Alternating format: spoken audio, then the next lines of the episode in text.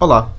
Neste 78 episódio da Conversar é que a gente se entende, conversei com o arquiteto, ex-administrador de empresas, ex-militante do PSD, fundador do Chega e seu ex-vice-presidente, ex-chefe de gabinete parlamentar do partido e atual vereador do Chega na Câmara Municipal de Sintra, Nuno Afonso.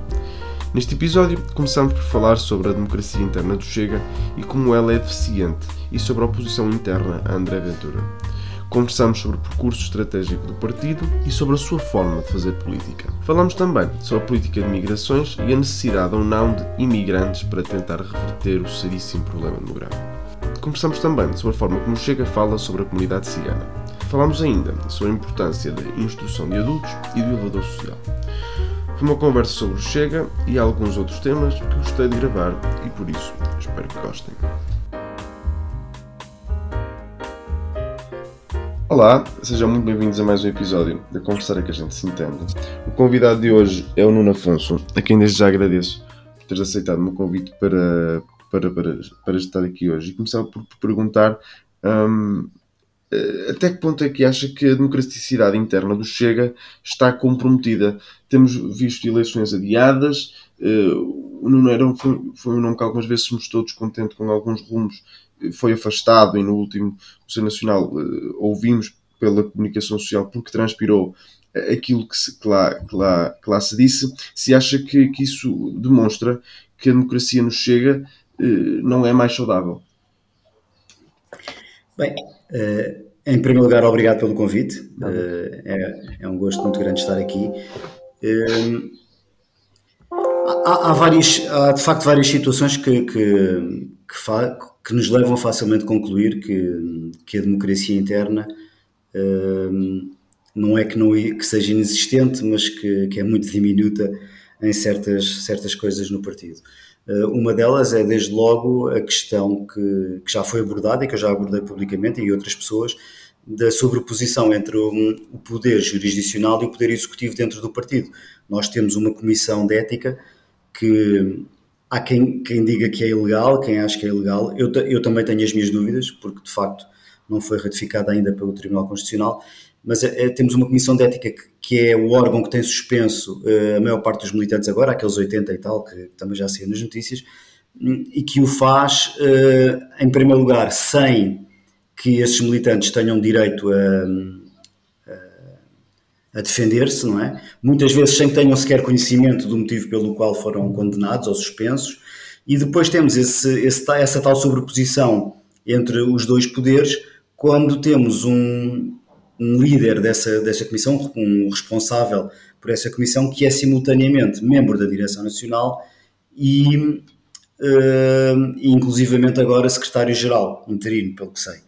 Eh, portanto, há, muitas coisas que nos levam a concluir isso. Há mais uma que uh, estamos a fazer esta entrevista já depois do Conselho Nacional, deste último Conselho Nacional, em que foi aprovada mais uma alteração aos estatutos, ao, ao regulamento eleitoral, perdão, que, que dá o poder, mais uma vez, ao Presidente de alterar, ou à direção, de adiar eleições em caso de haver outras eleições nacionais ou, ou autárquicas ou regionais uh, num prazo de seis meses. Isso vai fazer com que as eleições internas do, do partido possam ser uh, consequentemente adiadas. Portanto, se calhar em vez de termos eleições daqui a quatro anos, teremos daqui a seis, uh, se assim entenderem. Portanto, está tudo a ser feito desde o início. Uh, e, e, e, repare que eu estou dentro do partido, portanto, até tenho consciência da forma como algumas coisas são feitas.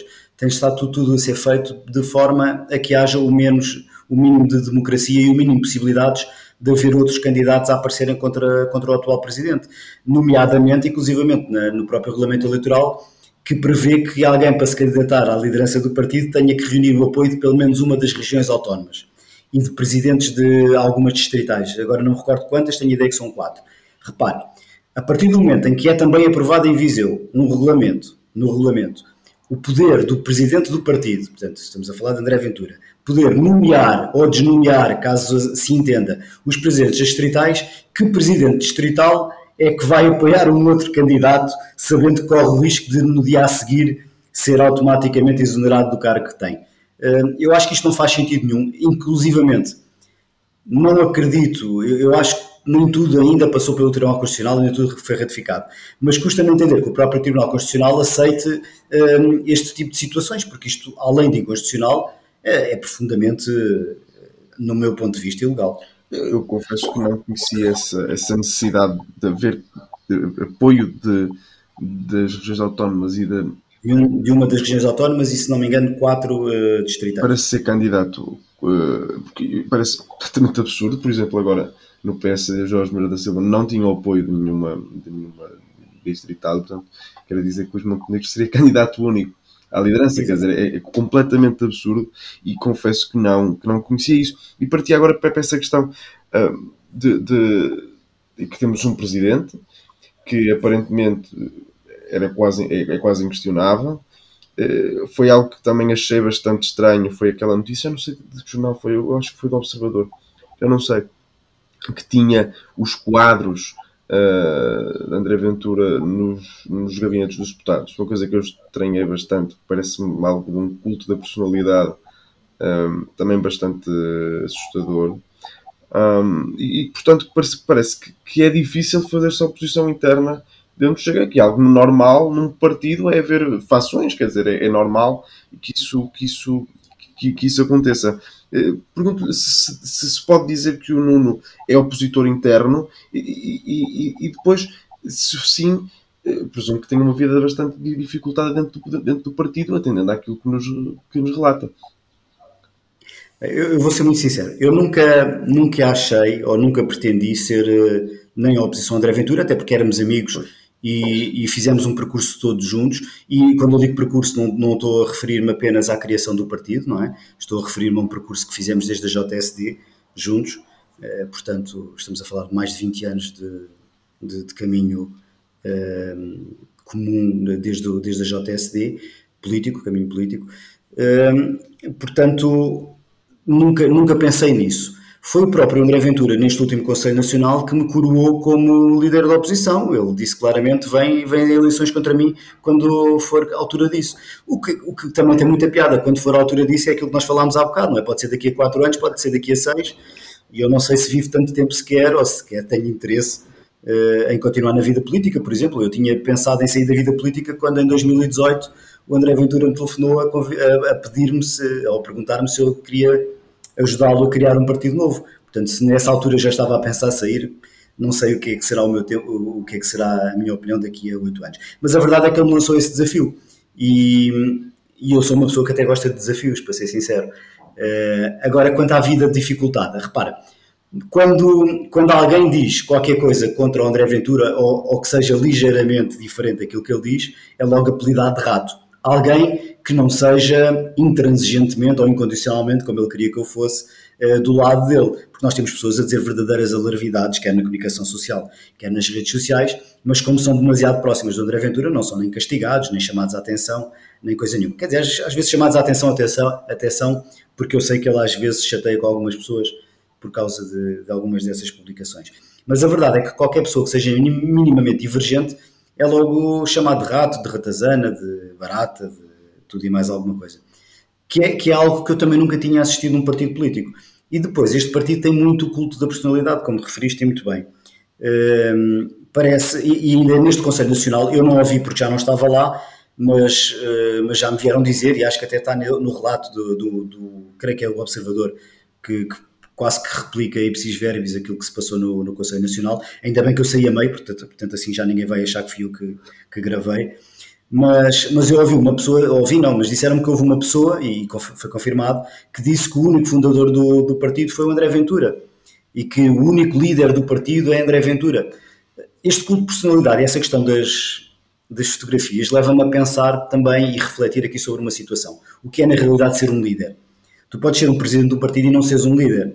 Ser líder é muito mais do que obrigares as pessoas a porem as tuas fotografias em casa ou, no, ou, nos gabinetes. É muito mais do que pedires para seres o único a falar e de impedir os outros de falarem. Isto não é ser líder. Uh, ser líder é ser escolhido pelos seus pares. É serem os outros a dizerem, não, és tu que tens que ir para a frente. E em determinada altura o André Ventura até o foi. Eu, eu acredito é que neste momento cada vez menos o é. Por, também por, por estas questões que, que eu falei da... Da, da, diminuição da democracia. Quando as pessoas começam a perceber-se que há injustiças, começam-se a revoltar. E, e quando os líderes são, uh, isto eu não falo propriamente do Chega, mas de uma forma geral, quando tens demasiados líder, de, líderes demasiado autoritaristas, uh, acabas por ter revoltas na, nas bases e, e, e, os líderes começam a ficar mais fragilizados com isso. Eu acho que a questão da, da justiça e do tratamento igual entre todos é fundamental na política e na, e na, sociedade de uma forma geral. E quando tu começas a fazer distinção entre A e B, entre os que te apoiam e os que não te apoiam, e sobretudo quando começas a ofender aqueles que pensam diferentes de ti, começas a ter um, um caminho muito mais dificultado. E eu dou-te o exemplo do próprio Chega, no Parlamento. Uh, tu tens partidos que, que não, não apoiam o governo e fazem também alguma oposição ao governo, como o PSD e como tem feito também a Iniciativa Liberal agora. E, no entanto, são ouvidos. E o, e o governo ouve-os e até ouve as suas propostas, concorda ou não, aceita ou não. O Chega não. O Chega é ostracizado e colocado de lado. Isto tem a ver com o quê? Tem a ver com a forma como tu fazes política. Se tu vais para o Parlamento ofender e gritar com toda a gente, é normal que não te levem muito a sério e que não tenham grande paciência para te ouvir depois, não é? Então este tipo acabou de me chamar hipócrita e agora quer vir mostrar-me as propostas dele e discutir as propostas dele. Eh, e eu acho que é esta forma de estar na política que tem que mudar. Eu, quando criei este partido, quando ajudei a criar, porque eu não acho que, um partido seja feito por uma pessoa só, nem por duas, nem por três, eh, mas quando ajudei na criação deste partido, filo com o intuito de criar um partido que fosse defensor de causas e de alguns ehm, de, de princípios e valores que fazem falta à nossa sociedade, segundo a minha perspectiva, mas cada pessoa pensa à sua maneira, uh, criar um partido que fosse conservador, sobretudo, uh, liberal na economia, como falámos disso muitas vezes, uh, com políticas, ou que defendesse políticas centradas na, na, família e na questão da família, e, e, que o fizesse de uma forma sensata, de uma forma com, com densidade política, por assim dizer, e não aos gritos e de uma forma ofensiva. Porque na minha ideia nós conseguimos defender aquilo que acreditamos, seja o que for, dentro de certos limites, claro, dentro de, do que é democrático, uh, mas conseguimos defender as coisas de uma forma dura, mas, mas que, que passe a mensagem de que o estamos a fazer de uma forma séria também. E eu acho que é essa mensagem, essa forma de fazer pensar a mensagem que está a faltar ao partido uh, neste momento e desde algum tempo esta parte. E, então já vamos a essa questão da, da forma de fazer política e daquilo que falavas de como a oposição do Chega muitas vezes não é levada a sério. Uh, mas antes disso perguntava-te ainda, ainda, ainda outra coisa. Uh, tu, tu, apesar de, do relato que fazes sobre a democraticidade interna do Chega, continuas militante do Chega. No caso de haver, de haver eleições de algum tipo, sejam elas nacionais, regionais. No caso de, de haver alguma eleição agora, tu conseguias recomendar o voto no Chega, mesmo sabendo aquilo que se passa internamente? Essa é uma pergunta difícil. Eu, eu continuo militante, sim.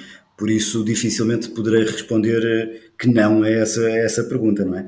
Uh, o, o, que é que eu acho em relação ao Chega e porque é que eu ainda estou militante? Ah, já, já me fizeram essa pergunta. Porque é que ainda és militante do Chega se não concordas? o próprio André Ventura me lançou o desafio, se porque estás na direção se não estás incondicionalmente com a direção? Eu nunca vi nenhum, nenhum estatuto ou nenhuma lei que diga que alguém para pertencer a uma direção de uma associação ou de um partido tem que estar incondicionalmente com a direção. Aliás, a palavra incondicionalmente, eu já tive a oportunidade de dizer isto, é uma palavra muito forte. Eu só estou, a única coisa que para mim é incondicional é o amor à minha filha, que mesmo que ela se porte mal um dia, eu posso até ficar muito chateado com ela, mas não vou deixar de, de sentir o mesmo por ela e pelo meu próprio país, não é? Por, muita, por muito chateado que eu esteja com o governo do, do meu país ou com atitudes de alguns portugueses, não vou deixar de, de gostar de, de, do meu país e da minha, da minha pátria. Uh, em relação a isso, em relação ao voto no Chega, é, é, é difícil recomendar depend, dependendo das circunstâncias. Tivemos, há, há, eleições que são muito mais. Uh, personalizáveis, por assim dizer, não é? Tu quando vais a umas eleições autárquicas estás a votar naquela pessoa para a tua própria autarquia, portanto muitas vezes até votas diferente do partido que votas habitualmente porque gostas daquela pessoa. Um, em relação a, a, às legislativas, é mais ou menos a mesma coisa. Tu podes estar a eleger um deputado em Lisboa, ou, ou imagina, tu, o Chega pode apresentar bons deputados, num, deputados que eu, que eu gosto e que acho que são muito válidos em determinados distritos e outros menos, que, eu, que eu acho que são menos válidos noutro. Eh, mas enquanto militante não, não seria correto não recomendar o voto no Chega. Então deixa-me deixa pôr a questão de, de, de, de outra forma. Num, num, numa área ou numa eleição em que os partidos podem apoiar um candidato, mas que aquele candidato não é o candidato em que um militante do partido tem necessariamente de votar. Nas eleições presidenciais, ponhamos agora o caso de que eram agora as eleições presidenciais que foram um ano e meio. Votarias André Ventura? Bem, há um ano e meio eu votei. Eu posso, eu posso dizer que quando o André, eh, o André Ventura uh, colocou, e, e, acho que a primeira vez que falámos sobre isso até estávamos apenas os dois e foi uma conversa pessoal, mas quando ele colocou a hipótese de avançar ele para a presidência da República, eu, eu na altura estava contra. Estava, pronto, nunca disse isto publicamente, uh, digo agora, já passado algum tempo já o tenho dito, mas na altura não o disse porque achei que ele precisava de todo o apoio possível, portanto não, não dei a minha opinião. Mas achei que não. Uh, ele até foi, foi, curioso que ele disse: então arranja uma lista de 10 pessoas que aceitem avançar pelo, pelo Chega. E de facto fizemos uma lista e houve pessoas contactadas que não, não aceitaram de facto e ele avançou. Hoje eu posso dizer que foi provavelmente o grande ponto de viragem no partido, o ponto que, que, marcou o crescimento do partido e do André Ventura também enquanto personalidade pública, se bem que ele já era uma personalidade pública na altura, não é? Uh, foi, foi precisamente as eleições presidenciais, o excelente resultado que ele teve, uh, a cobertura mediática e a, visual, uh, a, visibilidade que ele teve e que adquiriu nessa altura, isso tudo para mim foi o, o primeiro ponto de, de crescimento do partido e que levou até ao resultado das legislativas agora. O segundo terá sido as autárquicas. Mas é essa pergunta que me fazes para te responder diretamente, porque para, para não dizeres que eu estou aqui a divagar para não responder, um, se eu hoje votaria no André Ventura, teria que pensar muito bem e ia depender muito dos outros candidatos também. Para as presidenciais, claro. Mas estamos, estamos, estamos a pôr o cenário hipotético das últimas eleições, portanto, os, os, os outros candidatos. Os mesmos candidatos. Sim. Não sei, eu prefiro não responder a essa pergunta, senão, okay. senão vazar. Ok, muitas vezes a ideia que me fica daquilo que falavas um, era, foi que, um, de certa forma, és um militante chega, mas de uma ala mais moderada uh, do que aquela que muitas vezes uh, tende a ser a maioritária. Isso, é, podemos dizer que isso é verdade? Bem, isso, isso, sempre foi colocado desde o início, porque eu vim do PSD, porque eu sou uma pessoa mais tranquila, porque ninguém me vê aos gritos com ninguém, porque consigo, ah, além de respeitar toda a gente de uma forma geral creio que, que, que, sou respeitado, ou pelo menos considerado, uh, até por pessoas ligadas aos outros partidos, provavelmente pela, pela minha postura, e provavelmente é por isso que, que há esse rótulo de, de ser da aula mais moderada, provavelmente será mais pela minha postura. Tu já disseste que vieste do PSD com o André Ventura. O que é que te levou em 2018 a desfiliar do PSD e a fundar um partido Chega? O que é que esperavas desse partido e o que é que já não vias dos teus ideais no PSD? Foram várias coisas. Olha, primeiro foi, foi o facto de eu estar desiludido com o PSD. Eu fui inclusivamente mandatário da campanha do Dr. Rui Rio em Sintra. Eh, e eu estava desiludido, sobretudo, do, do que aconteceu nessa campanha, eh, questões até internas e, e mais localizadas aqui em Sintra. Eh, eu sempre achei que, que o partido em Sintra não fazia oposição, porque Uh, repara, o, o, em Sintra, no primeiro mandato de Basílio Horta, o, uh, houve uma lista de independentes que se candidatou e teve exatamente o mesmo número de vereadores que o PS do, do Dr. Basílio. Uh, então era o PSD que sustentava o PS no, no Executivo Camarário. E eu insurgi-me contra várias coisas que, que os vereadores da altura do, do PSD iam fazendo, porque na, na realidade não faziam oposição ao PS, e não salvaguardavam os interesses do, do próprio PSD, tendo inclusivamente não optado por não votar uma moção de censura ao governo do Dr. Passos Coelho. Portanto, os próprios vereadores do PSD optaram por não, não defender o, o seu próprio governo. E eu insurgi-me contra isso, insurgi-me contra várias coisas, e, e, depois pesou também outra coisa, que foi a amizade que eu tinha com o André. Uh, eu estava desiludido com, com, o PSD de Sintra, com o PSD de uma forma geral também, ehm, e, pela forma como o Dr. Rui Rio, eu ainda fui ao Congresso de, de Lisboa uh, quando, quando o Dr. Rui Rio foi eleito, mas, mas logo nesse Congresso eu achei que o Dr. Rui tinha tomado opções muito erradas uh, e desrespeitosas até para as pessoas que tinham estado com ele, e nem incluía a mim, porque eu era uh, relativamente uma, uma, figura pequena, mas, mas passei a, ser, a, discordar com várias coisas que aconteceram ali naquele congresso. Depois, juntando a isso a amizade do André e o desafio, lá está, para criar um novo partido, hum, eu, eu avancei. Mas eu deixei logo claro ao André na segunda vez que falámos sobre isso, a primeira foi assim meio um desafio a brincar ou por, por telefone, mas a segunda vez que falámos eu disse André, Se, ok, vamos fazer um partido novo, mas se vamos fazer um partido novo, vamos fazer uma coisa como deve ser. Vamos defender as pessoas comuns, vamos defender aqueles que, que trabalham e passam dias inteiros a trabalhar e depois chegam ao fim, a meio do mês e já não têm dinheiro, porque deixam metade daquilo que ganham em impostos. Vamos defender aqueles que passam horas e horas dos seus dias em transportes e na, na IC19, porque é, é, o que me toca a mim mais, mais pessoalmente. Vamos defender estas pessoas, as pessoas comuns, eh, deixar de lado os elitistas, deixar de lado aqueles jovens que começam aos 15 anos a agitar bandeiras e aos 18 já têm um emprego qualquer numa junta de freguesia, depois aos 20 vão para, vão para, para uma Câmara Municipal, aos 25 aos 30 vão para a Assembleia da República. Pessoas que na realidade nunca trabalharam e nos estão a querer dizer a nós como é que devemos viver a nossa vida e a legislar para nós vivermos. Eh, pessoas que não têm vida nenhuma na realidade, que não conhecem a realidade dos portugueses comuns. E era por essas pessoas que eu, que eu queria trabalhar e que queria fazer o partido. E na altura André disse-me: sim, sim, é essa a minha ideia, vamos avançar. E começámos o partido com, com, com base nessa premissa. A verdade é que agora eu não revejo uh, essas, esses princípios e esses fundamentos naquilo que o Chega tem feito agora. E vamos, vamos então esse tema mais à frente. E, e voltando ainda uma última questão sobre o PSD e sobre, e sobre, um, e sobre o Chega, uh, mais, com, mais concretamente. Uh, foi agora eleito neste fim de semana Luís Montenegro como, como presidente do PSD. Alguma coisa te faria voltar ao PSD? Não, não sei, é difícil de, de, prevermos o futuro. Não, não faço a mínima ideia do que é que me vai acontecer.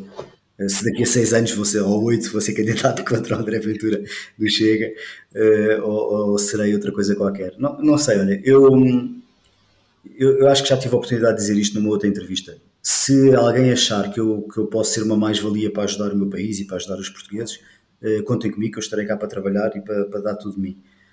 Se acharem que não, eu também tenho a minha vida pessoal, tenho uma filha, uh, vivo ao pé da praia, quero é aproveitar a vida.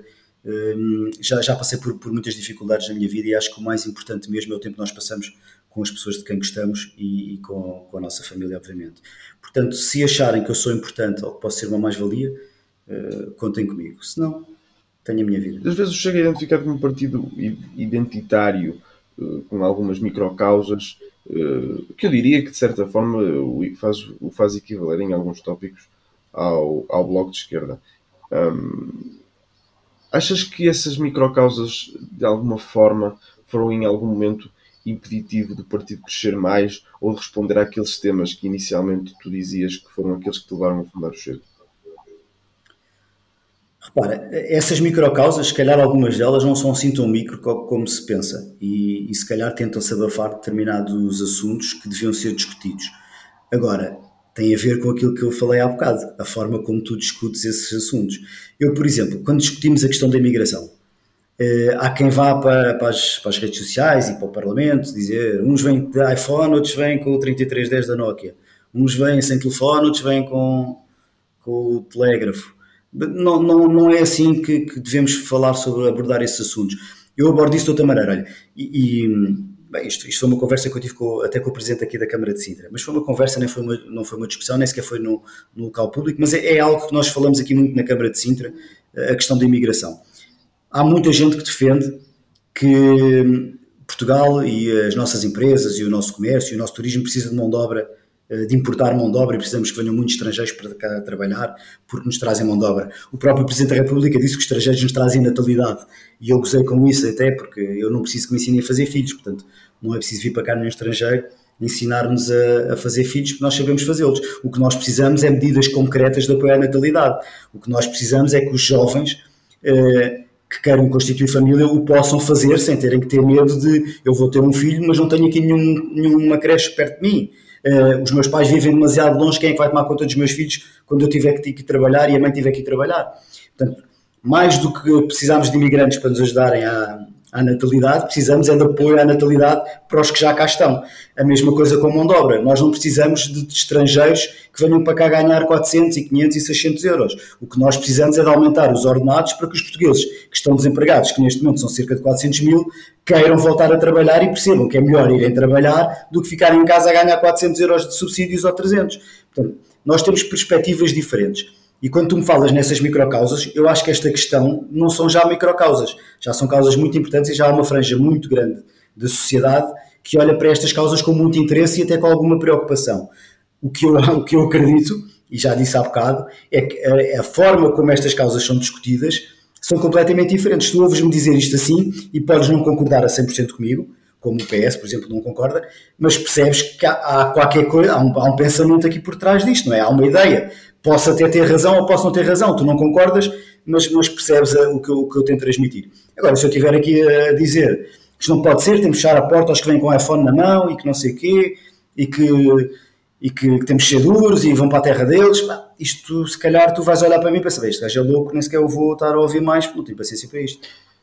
Tem, ver, tem, tudo a ver com a forma comunicativa. Sim, e quando, quando eu falava de microcausas, não me referia à questão da migração, que é uma questão macro e que, e que muitas vezes me parece que e eu já disse algumas vezes, que é quase hum, encostada para canto e, e, e, é, e o que faz com que se, alguns partidos de outros espectros não tenham respostas para esse, para esse problema, mas que é uma questão que, tem que, ser, que, temos, que, temos, que temos que conversar um, porque é muitas vezes posta, posta, posta de lado. E podemos estar em desacordo quanto, quanto a esse tema que estamos. E, acho que até é uma questão relevante para, para, para que possamos, para que possamos, uh, para que possamos discutir. Um, porque a questão da natalidade é, é, é, e a questão demográfica é um, é um problema premente uh, na sociedade portuguesa. Somos uh, dos países mais envelhecidos da Europa um, e estamos a assistir a, a, um duplo. Somos o segundo ou terceiro país mais, mais envelhecido, a par com, com a Alemanha, em primeiro lugar a Itália.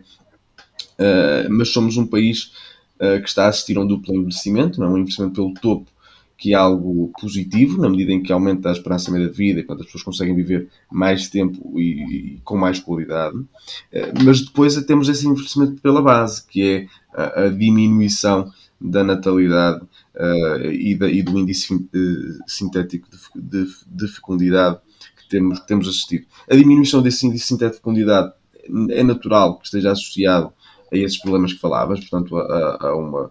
Eh, é, é, que é difícil em idades jovens adquirir-se casa pelos baixos salários, que é difícil ter a segurança para, para porque naturalmente quando se toma a decisão de ter um filho um, temos de ter a segurança de que uh, vamos poder dar uma boa, uma, uma boa vida.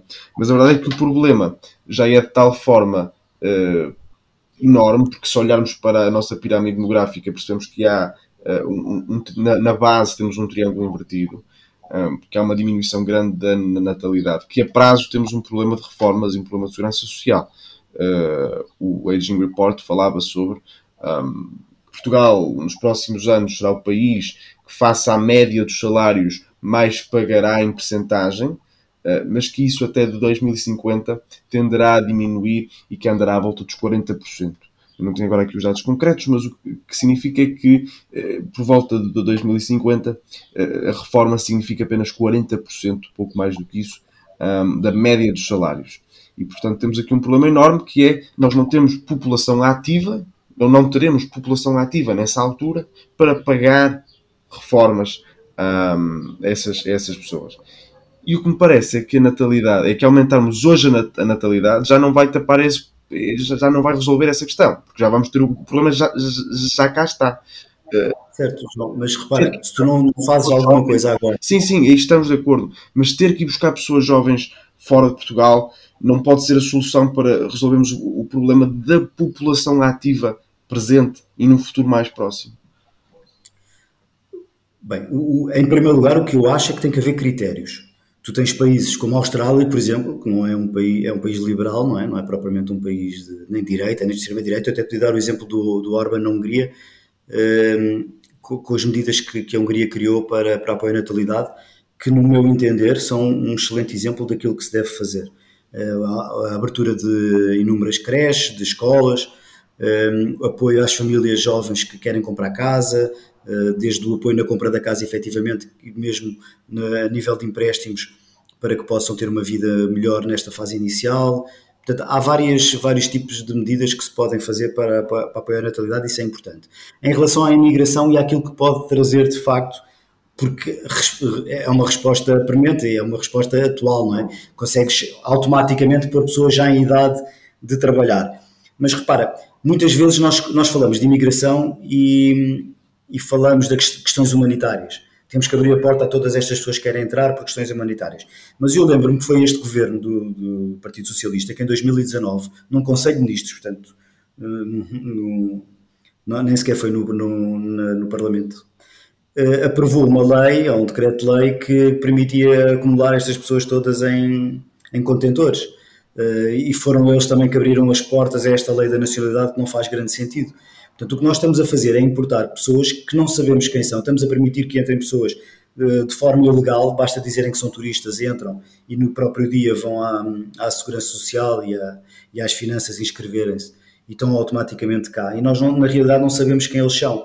O que eu acho é que tem que haver critério de entrada. Nós temos consulados, temos embaixadas. Eu acho que toda a gente que queira vir para Portugal tem que ir inscrever-se, dizer quem é, mostrar os seus dados, os seus documentos, eh, as suas qualificações e habilitações, e, e, Portugal decidirá quem pode entrar e quem precisa ou não precisa. As coisas têm que ser feitas com regras. Eh, eu não sou contra a imigração de maneira nenhuma.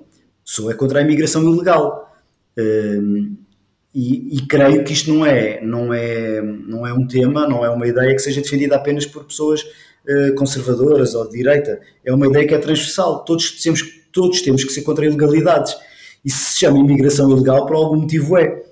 Portanto, desde que haja regras, eu não tenho nada contra a imigração e percebo que essas pessoas precisem trabalhar e que nós também, de certa forma, precisamos uh, ou podemos vir a precisar. Agora, não é, uh, não é abrir as portas de, Portugal a quem quiser entrar à toa. Até porque promovemos situações de tráfico ilegal, não é? Como tem estado a acontecer. Não? É? Vimos agora, recentemente, em Serpa, 200, cerca de 200 moldavos a serem escravizados. Ou tivemos aquela situação de Odmira de pessoas a serem escravizadas vêm do Bangladesh. Eles chegam cá, têm, recebem o ordenado mínimo porque estão legais, não é? Eles acabam por fazer os, os, acordos todos e os contratos e são legais, trabalham pelos 735 euros agora, eh, mas na verdade, como vêm daquela forma ilegal, são explorados por pessoas que muitas vezes até são da própria nacionalidade deles e que tratam de os trazer para cá. Depois retiram-lhes dinheiro porque os transportam para, para os trabalhos, porque lhes oferecem casa, porque lhes dão comida e os obrigam a comer e a comprar comida nos seus supermercados e nos seus restaurantes. E essas pessoas acabam por ter ao final do mês 150 a 200 euros. O que para eles é maravilhoso, porque o ordenado médio no Bangladesh anual é 200 euros, precisamente. Portanto, eles ficam com o dinheiro para ainda mandar para, para as suas famílias, mas na realidade estão a ser escravizados. E porquê é que estas empresas precisam disto? E estamos a falar, inclusivamente, e começa a aparecer já muitas destas pessoas a trabalhar em empresas municipais e a trabalhar para o Estado português. Eh, estas pessoas não são sindicalizadas, não se conseguem defender. Um trabalhador que esteja a trabalhar numa empresa que faz limpezas, limpeza de, de ruas, por exemplo, para uma Câmara Municipal, hoje está em Sintra, amanhã manda-no para a Guarda ou para a, Braga, para Braga. Ele não tem cá família, não tem quem o defenda, sindical, eh, eh, não tem um sindicato que o defenda, não tem ninguém que fale por ele. Então ele vai, ele tem que ir. Percebes? Para essas empresas isso é mesmo muito benéfico. Portanto, nós não estamos a fazer por fins humanitários, estamos a ser profundamente egoístas ao fazer isto. E é, e é contra isso que eu tenho que, que me insurgir. Nós, em primeiro lugar, temos que ter as nossas fronteiras muito bem uh, definidas e, e, quem entra e quem sai tem que ficar registado e nós temos que saber quem são. Tal como estamos a fazer agora com, com os refugiados que vêm da Ucrânia. Eles têm que ser registados no Alto Comissariado, têm que ser registados nos municípios que os fazem, serem pessoas avulso a irem buscar famílias e trazê-las para cá e depois chegarem cá e abandoná-las não faz sentido nenhum. Isso não é humanitário. Sim, e quanto à questão da, da, da natalidade, parece-me que sim, quer dizer, temos um problema e, e se pudermos dar incentivos um, para que as famílias possam um, concretizar o desejo de ter filhos, porque depois é essa questão, que é, eh, nós podíamos perguntar, ah, eh, mas então a sociedade não quer ter mais filhos, os portugueses não querem ter mais filhos. A verdade é que os estudos indicam que não. Os, os, os portugueses querem ter mais filhos que aqueles que podem ter, não têm condições para os, para os ter. Eh, e, portanto, é, temos uma questão de que é falta de condições e, portanto, se houver possibilidade através das creches, um, através de, de, ajuda à compra de habitação em idades mais jovens um, ou de outros incentivos fiscais, uh, se houver essa possibilidade, parece-me que seria que é, que é, que é benéfico. E, e, quanto à questão da imigração, se ela se trata de ser ilegal, eh, naturalmente devemos proceder a, a, a, tentar que não aconteça e tentar que quem, quem, quem, quem entre venha legal e que tenha cumprido todos os, os procedimentos e, e, e, não estamos a falar de, de, de, refugiados nem nada do género, estamos a falar de migrantes económicos, uh, como nós fomos outrora para, para, para a França, por exemplo, nos anos 60. E muito... Mas aí tens a, tens a questão cultural, não é? Sim. Nós somos, nós somos europeus e fomos para a França trabalhar num país europeu que tem mais ou menos a matriz judaico-cristã que nós temos, tem mais ou menos o mesmo nível de educação. Nós estamos a importar, a importar não, a permitir que entrem pessoas de culturas diferentes, o que também por si não é, não é errado. A mistura que, que possa haver cultural dentro de certos limites não é errado. O que é errado é tu teres zonas do país onde já quase não há portugueses, como a questão da Odmira. E já, já houve várias reportagens passadas lá que, que, demonstram isso. E vais à França, por exemplo, e é pior ainda. Tivemos agora esta situação que se passou na, na final da Champions, acho eu, foi da Champions. De, de, tu tens zonas que são autênticos guetos. Uh, onde, uh, isso também tem a ver com a forma como nós tentamos fazer a inclusão. Se tu tiveres 10 famílias ou 20 famílias de, que venham do mesmo país e juntares todas no mesmo prédio ou no mesmo bairro, vais ter ali um gueto. Agora, se conseguires juntá-los e dar-lhes habitações ehm, no meio de, de, outras famílias de portuguesas, por exemplo, é muito mais fácil que essa integração ocorra. Uh, tem muito a ver também com, com não se ter pensado nisso há muitos anos atrás e se ter criado estes bairros sociais e estes guetos que se calhar deviam ter sido feitos de outra maneira. Mas a, questão cultural eu acho que aqui é importante.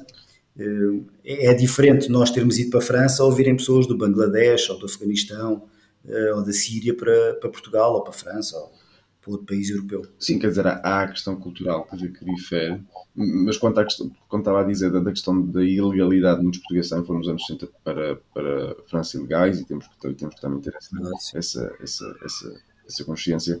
Mas quanto à questão da, da, da, cultura, eu outro dia falava num outro podcast com, sobre, sobre a habitação com uma, com uma portuguesa que estava em Londres e ela contava a forma como se faz diferente a, a habitação social.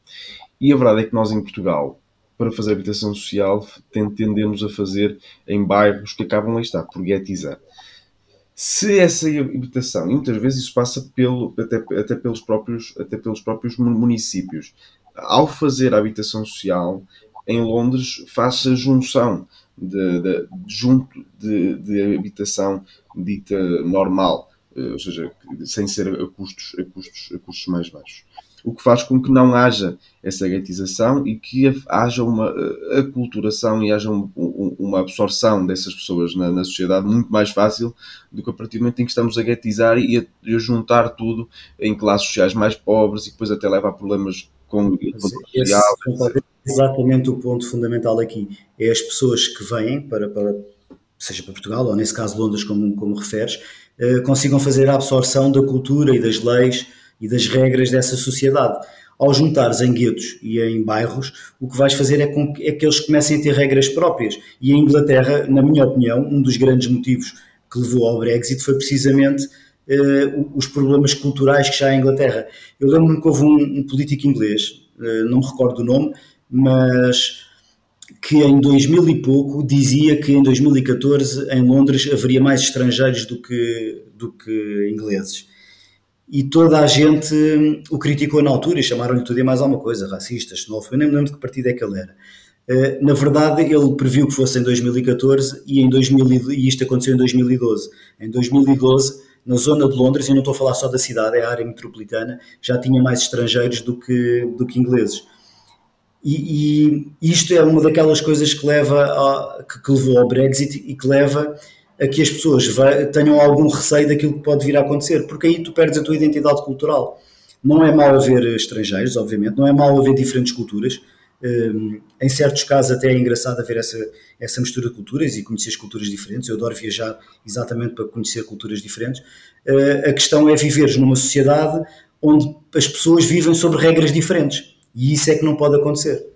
Uh, na Bélgica, por exemplo, há um, há um partido que se chama Islam, são siglas, ehm, que, que, concorreram a eleições, sobretudo em eleições regionais, se não me engano, e que impunham medidas como o deixar de haver escolas mistas, o haver de começar a haver transportes públicos diferentes para homens e mulheres, que os animais pudessem começar a ser mortos em casa para, para a alimentação. Portanto, alterar completamente as regras da sociedade europeia, vá, a sociedade onde nós estamos habituados a viver e que nós vimos como uma sociedade não diria ideal, mas a, a melhor. E, e, é isto que me preocupa em relação às imigrações que, que vêm de culturas completamente diferentes. Não é tanta questão, não, não é uma questão racial, minimamente, eh, de, de forma nenhuma, mas é uma questão cultural. E o, o, que é certo é que a Inglaterra mudou completamente as suas políticas, inclusivamente em relação às políticas económicas em relação à mão de obra. A Inglaterra, neste momento, não tens a importação massiva, como tiveste antes do Brexit, de mão de obra barata e estrangeira. Uh, o que tens é a obrigatoriedade dos, dos empresários aumentar os salários para que ponham a trabalhar aqueles que já lá estão e, e que percebam que é melhor irem trabalhar, lá está, ganham mais, ganham mais em ir trabalhar do que em ficar em casa a receber subsídios. Eu dou-te um exemplo. Há uns tempos, há uns meses atrás, acho que foi na altura das autárquicas ainda, ou pouco depois das autárquicas, eu fui ao Porto e fui jantar com um senhor que tem uh, hotéis e tem vários negócios, hotéis, restaurantes e discotecas, inclusivamente, no Porto. E no Porto e, e no Brasil. E ele estava-me a contar que tinha marcado reuniões para. reuniões não, eh, entrevistas de emprego porque foi na altura que ele estava a abrir vários negócios e precisava de empregados. Apareceram três pessoas, de 50 e tal ou 60 reuniões que eu tinha marcado naqueles dias, apareceram três. Um era um rapaz venezuelano que tinha chegado a Portugal há quatro dias e não falava português ainda. A outra era uma rapariga brasileira que já cá estava há algum tempo e tinha experiência e ele essa contratou. E a outra era uma portuguesa que estava a receber subsídio de desemprego e foi lá só pelo assinar um documento qualquer que ela tinha que entregar na, no IFP, se não me engano. E ele explicou-me o porquê de não conseguir arranjar empregados para, para a restauração. A maior parte dos empregados que ele tinha antes passaram a receber subsídios. Ficaram desempregados, recebem subsídios, recebem apoios sociais e aos fins de semana trabalham em casamentos, onde não têm que descontar uh, e recebem 100, 150 euros para fazer casamentos ao fim de semana. Ou seja, num, num mês, eles dali tiram 400, 500, 600 euros, mais um subsídio que tenham, ganham mais do que se forem trabalhar. Para que é que eles vão obrigar a levantar cedinho de manhã para ir trabalhar, ter que aturar um patrão que pode ser bom ou pode ser mau, ter que aturar clientes, podem ficar em casa, trabalhar só aos fins de semana e, e levam mais dinheiro para casa. E é isto que nós temos que, que, que combater. Os ordenados têm que ser melhores e, e, sobretudo, ao estás a importar esta mão de obra barata do Bangladesh, do Afeganistão, da Síria e de outros países do género, eh, estás a importar esta mão de obra barata, o que estás a fazer é baixar efetivamente o preço da mão de obra em Portugal. E os portugueses, se quiserem trabalhar de facto, têm que se sujeitar a trabalhar pelos valores que essas pessoas vêm trabalhar. Eh, e, e para mim, aqui é que, é que está o cerne da questão em relação à, à política de imigração. Eh, porque dizer que precisamos dos imigrantes porque precisamos de mão de obra, quanto a mim, não, não está correto. Mas lá está, há visões diferentes.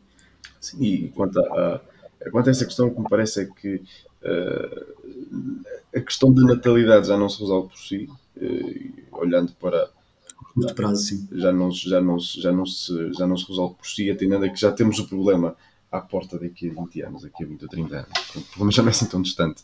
E, e, as, e as reformas que já foram feitas no sistema de reformas, um, de passagem das reformas, da média, por exemplo, da, da reforma para a média dos salários, para atrasar o problema, é só empurrar o problema com a barriga porque uh, o problema já está à porta e, portanto, temos um problema de falta de população ativa uh, uh, e, e, já dentro da população ativa já se engloba a população desempregada e, e, e, que em Portugal não é, não é, não é assim tanta.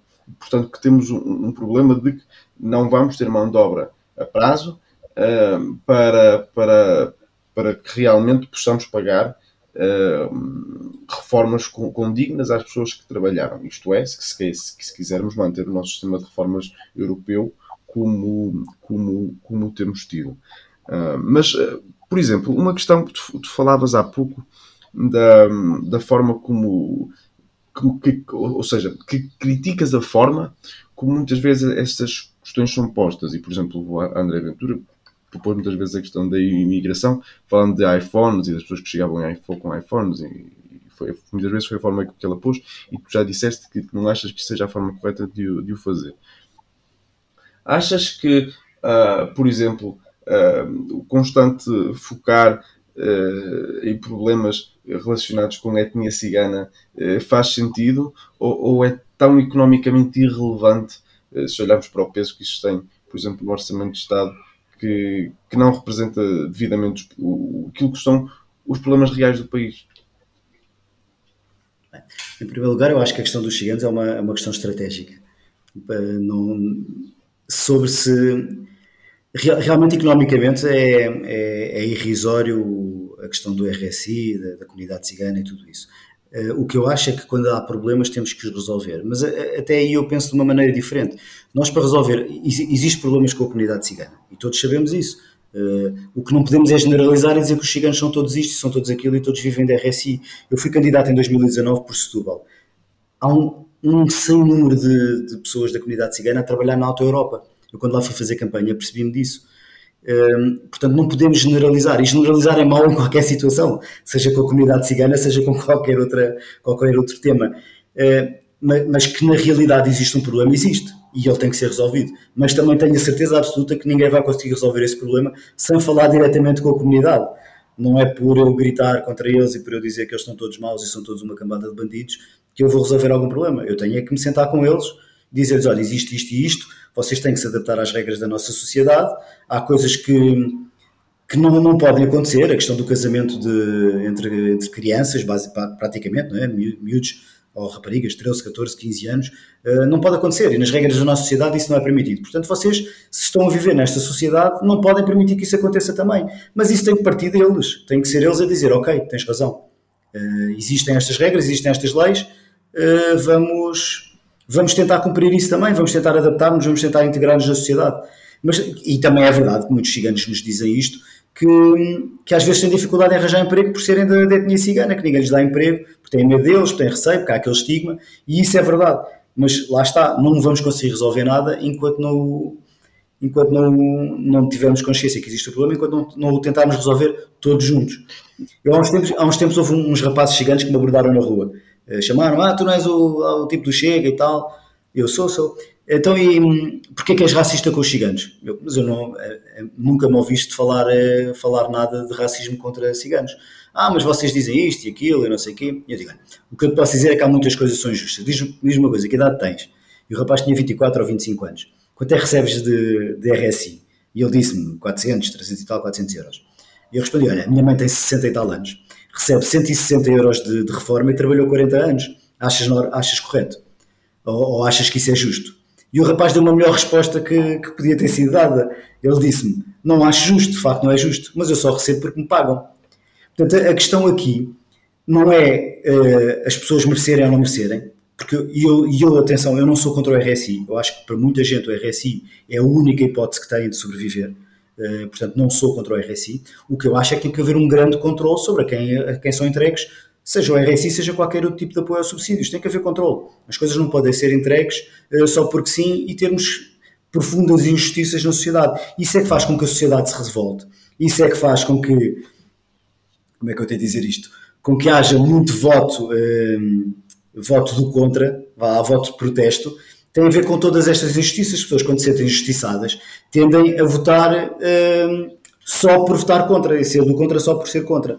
E, e é é o ajustamento destas desigualdades e dessas injustiças que vai fazer com que o país possa, possa melhorar e com que, que haja um tipo de políticas diferentes e mais justas. Não achas que muitas vezes há, há, há, há racismo a lidar com a questão dos ciganos?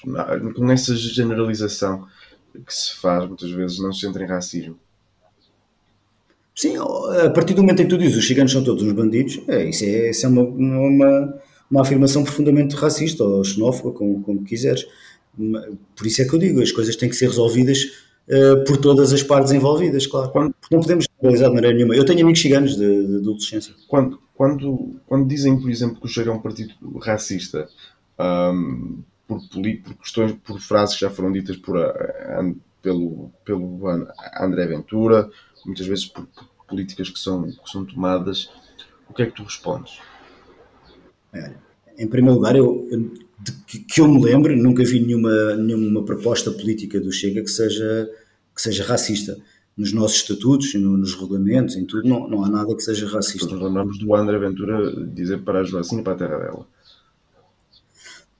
Isso, sim, é verdade. Isso, isso sendo uma, uma expressão feia, não é propriamente uma expressão racista. Eu acho, porque isso foi no contexto dela ter dito como é que era que, que se devia levar as, mandar as obras de arte para, para os países de onde, de onde as trouxemos. E ele respondeu que não foi, ele não a mandou para a terra dela, disse qualquer coisa, se calhar em vez de mandarmos as obras de arte, devíamos mandar era a Joacine. Foi qualquer coisa assim desse género. Foi, foi naquele contexto, eu acho que foi com mais, mais ironia uh, do, que, do que outra coisa. Não, até porque, pelo que eu conheço do André, não, não me parece que ele seja uma pessoa racista. Agora, há, partes do discurso que são, não, não digo racistas, mas são, são agressivas, sobretudo essa questão do, dos ciganos. Em relação à Joacine e coisas que são, essa, sobretudo essa, essa expressão específica, não me parece que tenha sido uma expressão racista. Gostava de falar contigo sobre, sobre uma questão que, que falo sempre no, no podcast, que é a questão da, da educação. Um, nós temos tido uh, uma evolução clara quanto, quanto aos níveis de educação em Portugal. Passamos de 6 anos de, de, de escolaridade para 9, para 12 anos obrigatórios. A taxa de abandono escolar teve uma, evolução incrível uh, exatamente, e, teve uma evolução paralela ao aumento da, da, escolaridade obrigatória e, portanto, temos feito aqui eh, grandes, grandes progressos. Mas a verdade é que um, na população ativa um, somos o país da Europa com mais população não instruída, ou o que não tem o 12 ano, melhor, melhor, uh, melhor, melhor dizendo. Ou seja, um, dos 25 aos 64 anos, 50% da população portuguesa não tem o ensino secundário. E, e, e o segundo lugar pertence à Espanha com 25%.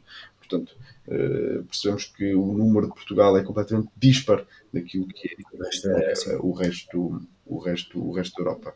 Uh, faz sentido políticas, ou fazem sentido políticas de, de, de, instrução ao longo da vida para que possamos diminuir estes, estes números e para que possamos instruir a população ativa? Bem, em primeiro lugar, eu acho que esses números vão acabar por diminuir uh, com, com, as implementações dessas medidas e inclusive do, do, da obrigatoriedade de concluir o 12 ano, é, com o ensino obrigatório, uh, isso tendencialmente diminuirá com, com o tempo. Ainda vamos ter que esperar 20 ou 30 ou 40 anos para que essas pessoas saiam do, do, do dos números, não é? Sim, sim, sim. Ou então criar uh, formas dessas pessoas estudarem e terem alguma formação, mas isso existe. O IFP tem, tem inúmeros cursos para, para, para adultos, de formação de adultos. Uh, e eu acho que até têm estado a ser implementados. Eu tenho algumas dúvidas sobre a qualidade desse ensino, até porque eu trabalhei, hum, eu cheguei da formação para o IFP também, eh, portanto tenho, tenho a minha opinião sobre muitas das coisas que são feitas eh, nesses cursos. Mas já agora, e que, e que chamas esse assunto, eu lanço-te aqui uma curiosidade.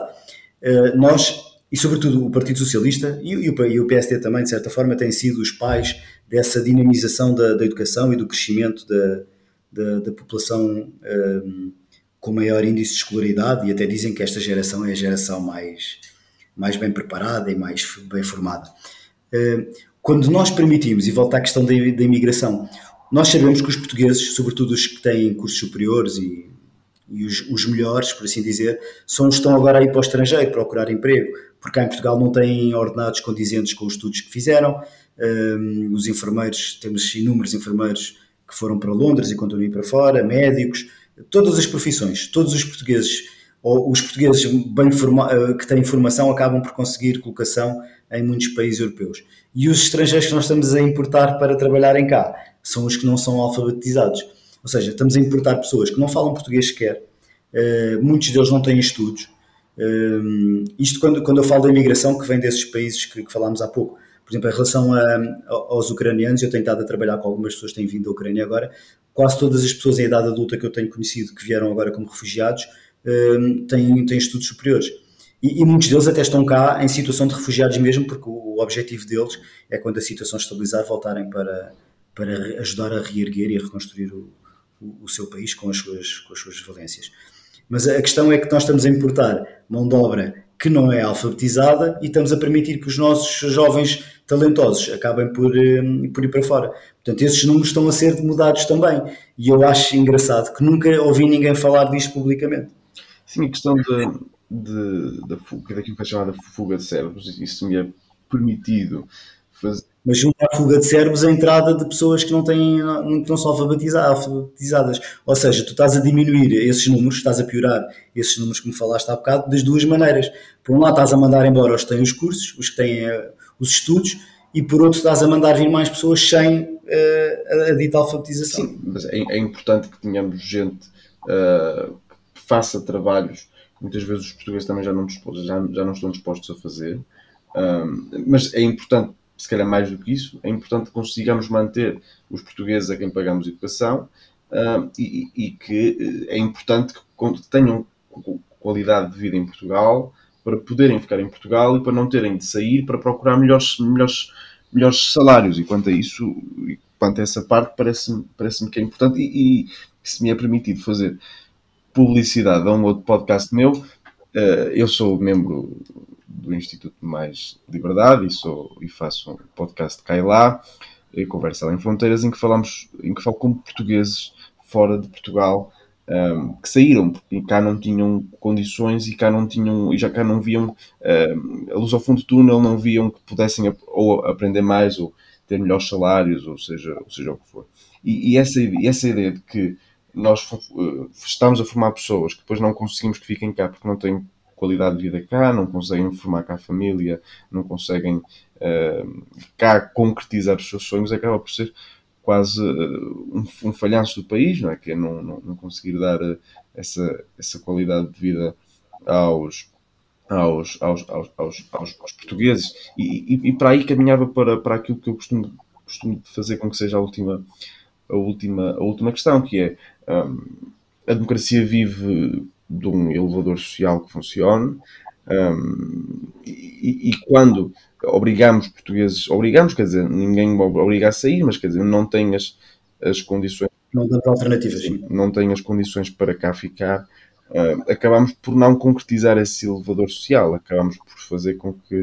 Um, ou acabamos por não fazer com que aquelas pessoas que podiam subir so socialmente, independentemente do sítio onde tivessem nascido, acabam por não subir.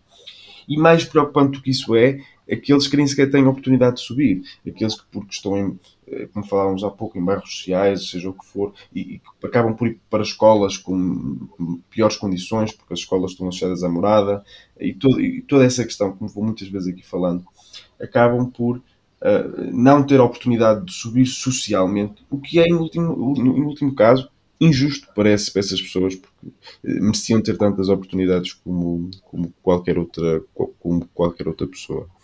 Um, achas que é possível termos uma democracia saudável sem que o elevador social funcione devidamente?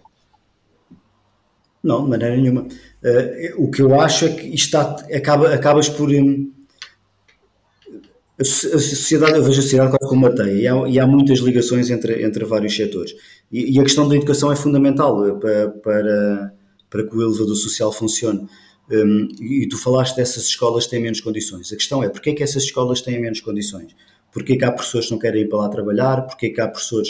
E cada vez mais, cada vez mais, qualquer autoridade tem sido posta em causa. E quando eu falo em autoridade, não falo só das forças de segurança, falo inclusive dos professores. Tu tens professores...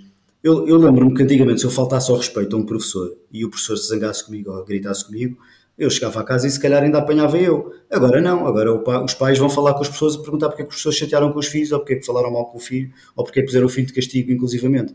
E, e a questão da autoridade aqui é muito importante. Que, como eu disse, isto funciona tudo como uma teia.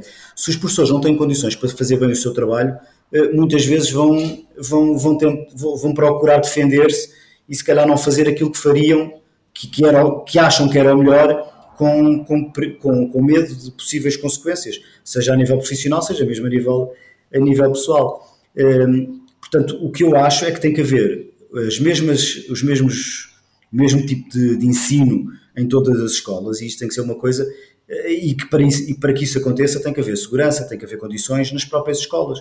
Um, nós, nós falamos das escolas portuguesas e que, que, as escolas estão a melhorar. Ainda hoje, estamos em, em pleno século XXI, não é? Já, na segunda década, na, terceira década do século XXI, e temos escolas em que os alunos têm que levar ainda mantas, eh, ou que escolas onde ainda chove lá dentro.